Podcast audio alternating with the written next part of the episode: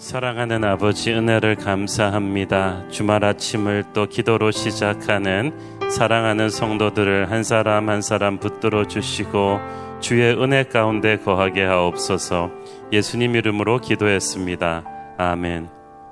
할렐루야. 우리 축복된 토요일 새벽 기도로 하루를 시작하는 우리 사랑하는 성도님들 모두에게, 온라인으로 지금 각처에서 예배드리는 국내의 모든 성도님들에게 하나님의 은혜가 충만하기를 원합니다.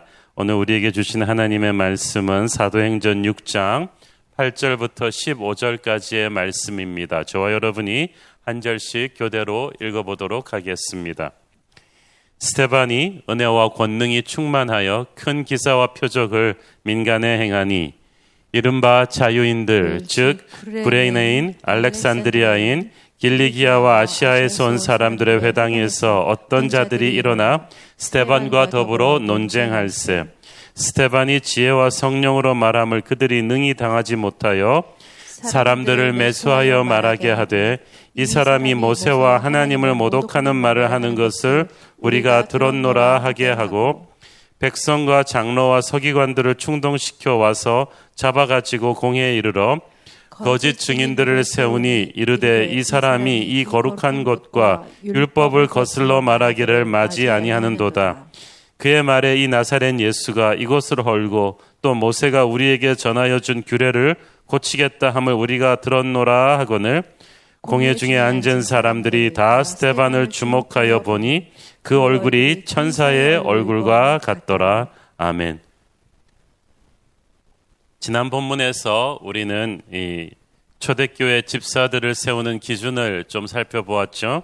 믿음과 성령이 충만한 사람, 지혜가 충만한 사람, 공동체의 존경을 받는 사람, 팀워크를 할 수 있는 사람이어야 함을 배웠습니다. 스데반은 이 같은 기준으로 뽑힌 7 집사들 중에서 제일 먼저 이름이 나온 사람입니다. 성경에서는 이름이 나오는 순서가 굉장히 중요합니다. 영향력 있는 순서대로 나오거든요. 그래서 12 제자 소개할 때 베드로, 요한, 야고보가 제일 먼저 나오지 않습니까? 스데반은 그러니까 7 집사들 중에서도 가장 영성과 지혜가 뛰어난 영향력이 있는 인물이었다고 할 수가 있습니다. 8절에 보니까 스데반은 은혜와 권능이 충만한 사람이었다고 했어요.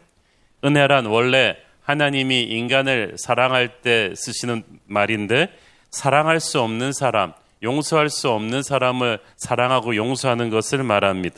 스데반에게 그 하나님의 은혜가 충만했다는 것입니다. 즉, 이 은혜가 히브리어로 덮어준다는 뜻입니다. 허물과 실수를 사랑으로 덮어주는 것입니다. 예수님이 우리의 죄를 보혈로 덮어주셨듯이 은혜의 사람은 형제의 약점까지도 덮어주면서 사랑합니다. 이렇게 보면은 믿음이 좋다는 분들 중에서도 항상 남의 잘못을 너무 날카롭게 정직하게 지적하는 분들이 있습니다. 그들의 지적이 사실이라고 해도 그렇게 하면 교회에 덕이 되지 못합니다. 진리를 말해도 우리는 사랑 안에서 말하는 것을 배워야만 합니다. 좋은 교회가 어찌 문제가 없는 교회겠습니까? 문제가 있어도 그것을 문제화시키지 않고 예수님의 보혈로 서로 용서해주면서 가는 것, 그것이 좋은 교회입니다. 조금 있다가 보면 나오지만 스데반은 하나님의 사랑으로 사람들을 용서하고 덮어주는 사람이었습니다. 리더는 하나님의 사랑으로 사랑할 수 없는 사람을 사랑합니다. 작은 모래알이 조개의 연한 살에 들어오면 찌든 듯이 아프죠. 그러나 그 아픔을 참고 견디기 때문에 영롱한 진주가 나옵니다.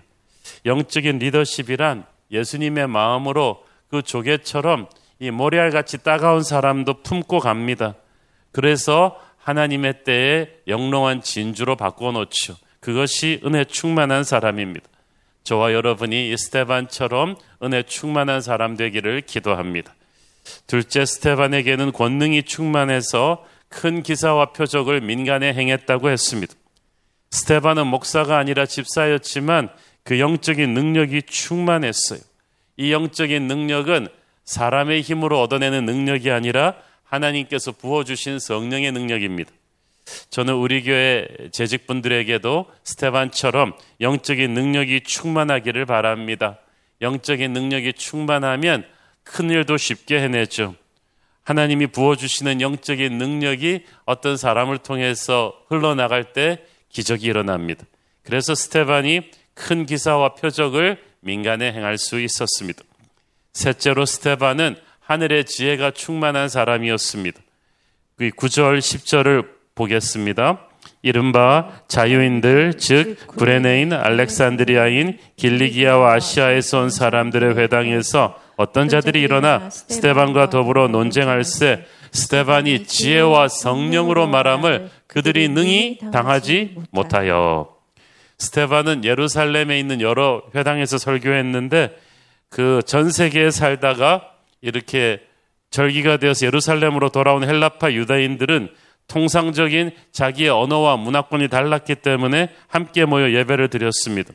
그래서 스데반도 이런 회당들을 돌아다니며 이 헬라파 유대인들에게 복음을 전했는데 그것도 특히 4개의 지역에서 온 유대인들, 구레네인, 알렉산드리아인, 갈리기아와 아시아에서 온 사람들의 회당에서 스데반을 반박하면서 논쟁에 들어갔습니다. 이 참고로 헬라 교육을 받고 온 사람들은 이 토론과 논쟁의 달인이었습니다. 자신 있으니까 스데반에게 도전한 거죠. 그런데 10절을 보니까 아무도 스데반과 논쟁에서 이길 수가 없었다고 했습니다. 왜냐하면 그에게서 하나님의 지혜가 흘러 넘쳤기 때문입니다. 그의 안에 성령께서 살아 역사하고 계셨어요. 그들은 스데반에게 맞설 수 있었지만 스데반 안에 거하시고 그를 통해서 흘러나오는 성령의 지혜를 당할 수가 없었습니다. 이것은 주님께서 우리에게 약속하신 지혜와 능력입니다. 누가복음 21장 15절을 보십시오. 시작. 내가 너희의 모든 대적이 능히 대항하거나 변박할 수 없는 구변과 지혜를 너희에게 주리라. 그래서 여러분 아무리 똑똑하고 깐깐한 불신자에게 전도할 때도 여러분 기도하고 가시면 이 약속을 붙잡고 두려워하지 않아도 될 것입니다. 하나님께서 그 누구도 대항하거나 반박할 수 없는 지혜를 우리에게 주실 거예요. 스데반은 복음의 능력이 있을 뿐 아니라 모든 이방 철학과 종교의 신봉자들과 논쟁할 수 있을 만큼 지성인이었습니다. 스데반은 철학과 문학에도 통달하고 있었던 것으로 보입니다. 7장 이제 설교에도 보면은 구약 성경 전체도 거의 외고 있을 정도로 통달하고 있었습니다. 그런 사람에게 성령의 지혜까지 기름 부어졌으니 누가 감당할 수 있었겠습니까? 바로 이런 사람이 초대교회 7 집사 중에 하나였습니다. 저는 한국교회에 이런 목회자 집사님들이 많아져야 된다고 믿습니다. 제가 역사 자료를 보니까 3.1운동 당시에 민족 지도자 33명 가운데 반이 크리스찬이었다고 합니다. 근데 그 당시 기독교 인구가 우리나라 전체 인구의 2%도 안 되는 시대였지만 이 암울한 시대에 민족을 이끌고 가는 지도자의 태반을 차지할 정도로 기독교 리더십의 수준이 높았습니다. 또 오늘날 한국교회는 외형적으로는 그때와 비교도 못할 정도로 커졌지만 이 민족의 정신을 이끌고 가는 그런 무게 있는 인물들을 찾아보기가 어렵다고들 합니다.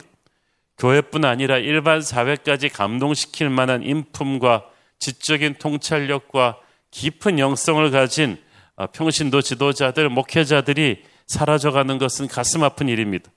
교회가 격이도 높아져야겠어요.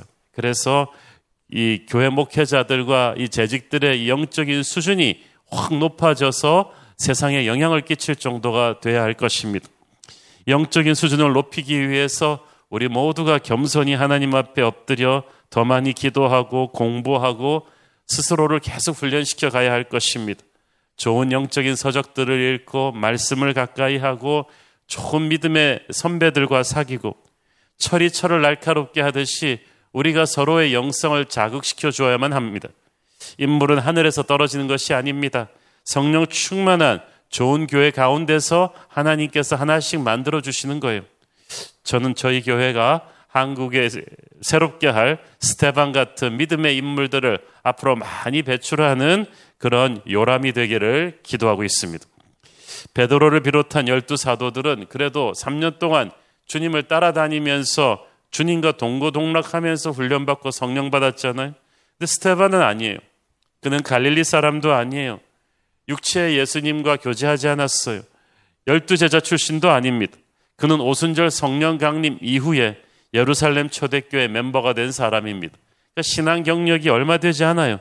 그런데 그 능력과 지혜와 설교가 조금 이따 보시면 알겠지만은 베드로에 뒤지지 않습니다. 신앙 연륜으로는 12사도들과 비교가 안 되는데 그 영적인 실력이 12사도에 뒤치지 않습니다. 그야말로 나중된 자가 먼저 된다는 그런 말이 실감납니다. 한 사람의 이 제대로 된 하나님의 사람이 서는 게 얼마나 중요합니까? 아무리 조직과 시스템이 좋아도 잘못된 리더 하나가 다 망가뜨릴 수 있고, 반대로 조직과 시스템이 부실해도 좋은 하나님의 사람이 서면 그때부터 기적의 돌파구가 열리지 않습니까? 예수님은 공생의 3년 동안의 엑기스를 12제자에게 쏟아부으셨습니다. 예수님은 건물도 짓지 않으셨고 책도 쓰지 않으셨습니다. 12제자만 남겨놓고 가셨어요. 그런데 그 12제자가 12사도가 되어서 초대교회를 이끌지 않습니까? 예수님은 12제자를 키우셨고 그 12제자의 영적 리더십 안에서 7 집사가 태어났어요. 이 말이 무슨 말이냐면 이 체인 리액션처럼 그 영적인 리더십이 계속 전염된다는 뜻이죠. 사람이 많다고 큰일이 이루어지는 게 아닙니다. 진짜 정예화된 제자 한 사람이 큰일을 이뤄냅니다. 예루살렘 초대교회에 10,000명이 훨씬 넘는 성도들이 있었고 여러 가지 일들이 많았을 텐데 사도행전이 6장부터 갑자기 스데반 한 사람에게 집중하는 것을 보십시오. 그만큼 당시 초대교회의 영적인 판도를 바꾸는 데 있어서 이 한 사람의 역할이 중요했다는 뜻입니다. 6장 전까지 초대교회 초기에 예루살렘의 초대교회 탄생과 폭발적인 성장에는 베드로라는 사도의 역할이 굉장히 중요했습니다. 그러나 6장부터 초대교회가 또 다른 차원으로 성장하기 위해서 예루살렘과 유대와 사마리아와 땅끝까지 가기 위해서 스데반이라는 인물의 삶과 죽음이 너무나도 중요합니다. 하나님께서 그때그때마다 꼭 필요한 사람을 세우시고 그를 통해 한 시대의 영적인 그 색깔을 완전히 바꿔놓으세요. 그것이 베드로 같은 목회자일 수도 있고 스데반 같은 재직일 수도 있습니다. 중요한 것은 여러분도 하나님께서 꼭 그때 쓰시는 사람 되는 것입니다. 정상적인 방법으로는 이렇게 사람들이 스데반을 제압할 수 없게 되니까 악한 음모를 꾸몄어요. 첫째, 그들은 사람들을 매수해서 돈으로 거짓 증인을 세웠습니다. 이것은 모세 율법에서는 사형에 해당하는 큰 죄였는데 모세 율법을 지킨다는 사람들이 율법을 깨는 범죄를 자행하면서 스데반을 매장시키려는 거예요. 마음의 동기가 악하니까 사탄이 그들의 영적인 분별력을 마비시켜 버렸습니다. 11절에 보면은 둘째로 그들은 매수한 거짓 증인들이 스데반이 모세와 하나님을 모독했다고 모함했어요. 이 신성 모독죄로만 걸면 스데반을 죽일 수도 있었기 때문이죠. 13절 14절 보십시오. 거짓 증인들을 세우니 이르되 이 사람이 이 거룩한 것과 율법을 거슬러 말하기를 마지 아니하는도다. 그의 말에 이 나사렛 예수가 이곳을 헐고 또 모세가 우리에게 전하여 준 규례를 고치겠다 함을 우리가 들었거늘. 예수가 스데반이 전하는 예수가 성전을 헐겠다고 했다는 거예요.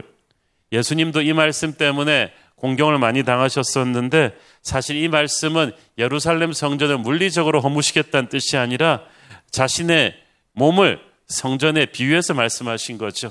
예수님의 육체의 죽음과 부활을 말씀하신 것인데 스데반이 이 말을 정확하게 의미를 설명했는데도 계속 약한 무리들이 이 사람은 성전 파괴자다 하면서 트집을 잡는 거예요. 그리고 우리에게 전하여 준 규례, 모세의 율법을 고치겠다고 했다는 거예요. 예수님이 주님께서 옛 계명과 새 계명 이야기를 많이 하셨기 때문에 이걸 가지고 유대인들이 또 트집을 잡은 거예요. 이것도 역시 오해인데 예수님은 율법을 없애려 오신 것이 아니라 율법을 완성시키려 오셨다고 하셨습니다. 율법의 완성이 십자가 사랑이기 때문이죠. 그런데도 스데반을 대적하는 무리들은 이것도 트집을 잡아서 공격합니다. 이들은 민심을 아주 교묘하게 선동합니다. 12절에 보니까 백성과 장로와 서기관들을 충동시켰다고 했어요. 장로와 서기관들은 항상 교회를 핍박해 왔으니까 그렇다 치고 백성들은 어떻게 선동했겠습니까? 그것은 장사속 때문이었어요. 이스라엘뿐 아니라 전 세계에 사는 유대인들이, 디아스포라 유대인들이 명절 때마다 1년에 몇 번씩 예루살렘으로 와야 했거든요. 그때 예배를 드리는데 그들이 예루살렘에서 머물면서 쓰는 숙식비나 소나 양을 잡으면서 제사할 때 쓰는 경비는 천문학적인 액수였습니다. 그러니까 예루살렘 사람치고 이 덕에 먹고 살지 않는 사람은 거의 없다고 봐야 될 거예요. 그런데 예수님이 이 성전을 헐어버릴 것이라고 했다. 이 거짓 증인들의 모함에 예루살렘 토박이 백성들이 순식간에 넘어간 거예요. 자기들 밥그릇이 흔들리게 생겼거든요. 참으로 민심이란 얼마나 어처구니없이 변덕이 심합니까? 사도들과 스데반이 얼마 전까지 많은 병자들을 고쳐주고 가난한 자들을 구제하고 그러면서 부흥할 때는 백성들이 다 교회를 칭찬했었잖아요. 그게 바로 얼마 전인데 그런 민심 때문에 종교 지도자들도 이 사도들을 체포했다가 다시 놓아줄 수밖에 없었잖아요. 그런데 하루아침에 그 백성들이 이제 스데반을 공격하는 자들에게 선동당합니다. 돈 때문이, 모세 율법 때문이 아니라 성전이 무너지면 자기들 밥그릇이 떨어질까 봐. 이런 거짓 증인들을 앞세워서 말도 안 되는 혐의를 뒤집어 씌우고 자기를 공격하는 사람들 앞에서 스데반의 마음이 어떠했겠습니까? 혹시 주위에 억울한 누명을 쓰고서 재판받아본 분들 아신다면 스데반의 마음에 공감하실 거예요. 억울해서 밤에 잠을 못 자고 화병이 걸리고 복수를 결심하기도 합니다. 그런데 사실 우리는 다 죄인 아닙니까? 아무리 억울하다 해도 우리도 5%, 10%는 잘못한 게 있겠죠. 그러나 100% 억울하게 당하셨던 분은 예수님밖에 없습니다. 근데 스데반이 이 예수님 전하다가 이렇게 핍박받으니까 억울하죠. 그런데 이 억울한 상황에서 스데반이 어떻게 하나요? 15절, 공회 중에 앉은 사람들이 다 스데반을 주목하여 보니 그 얼굴이 천사의 얼굴과 같더라. 사실 논리 전개의 각도에서 보면은 15절은 좀 생뚱맞은 느낌이 듭니다. 스데반이 이런 죄가 있다고 스데반을 공격하는 적들의 주장이 나왔는데 갑자기 본문의 초점은 스데반의 얼굴로 확 가버려요. 스데반의 얼굴이 천사의 얼굴과 같더라. 논리적인 흐름으로 전개하려면 자기를 공격하는 사람들에 대한 스데반의 논리적인 답변이 나와야 되잖아요. 게다가 사도행전의 저자가 치밀하기로 소문난 역사학자 누가예요. 또 갑자기 왜 이렇게 맥락에 맞지 않는 기록을 했을까? 여기는 영적인 메시지가 담겨 있습니다. 하나님의 사람은 세상 속에 살지만 세상과 같은 수준에서 그런 진흙탕 싸움하는 사람이 아니라는 뜻이에요. 스데반의 얼굴이 천사의 얼굴과 같았다는 말은 거꾸로 말하면 스데반을 공격하는 사람들의 얼굴은 악마와도 같았다는 뜻이죠. 당연하죠. 거짓 증인을 세우고 돈에 눈이 어두워서 형제를 모함하고 죽이려 하는 그들의 얼굴, 돈 때문에 또 선동당한 그 군중의 얼굴들은 다 마귀의 얼굴이었겠죠. 우리는 주변 환경 탓을 많이 합니다. 우리가 죄를 지을 때 목사님은 세상에서 직장생활 안 해보셔서 잘 모른다고들 합니다. 그런데 이 정글 같은 세상 한가운데에서 돈에 매수된 사람들, 선동되는 흥분한 군중들이 달려와서 온갖 거짓된 혐의로 스데반을 공격할 때 그런 살벌한 세상 한가운데서도 스데반의 얼굴은 천사의 얼굴이었어요. 왜냐하면 스데반의 영은 전혀 다른 수준에 있었기 때문이죠. 여러분, 영이 약하면 여러분 주변 환경에 심히 흔들립니다. 주변 환경이 음란하고 폭력적이고 거짓된 환경에 직장생활에 막 들어가면요, 영이 약한 사람은 같이 동화돼 버려요. 그러나 영이 강한 사람은 주변 환경이 아무리 더럽고 시끄러워도 하나님의 영광을 드러냅니다.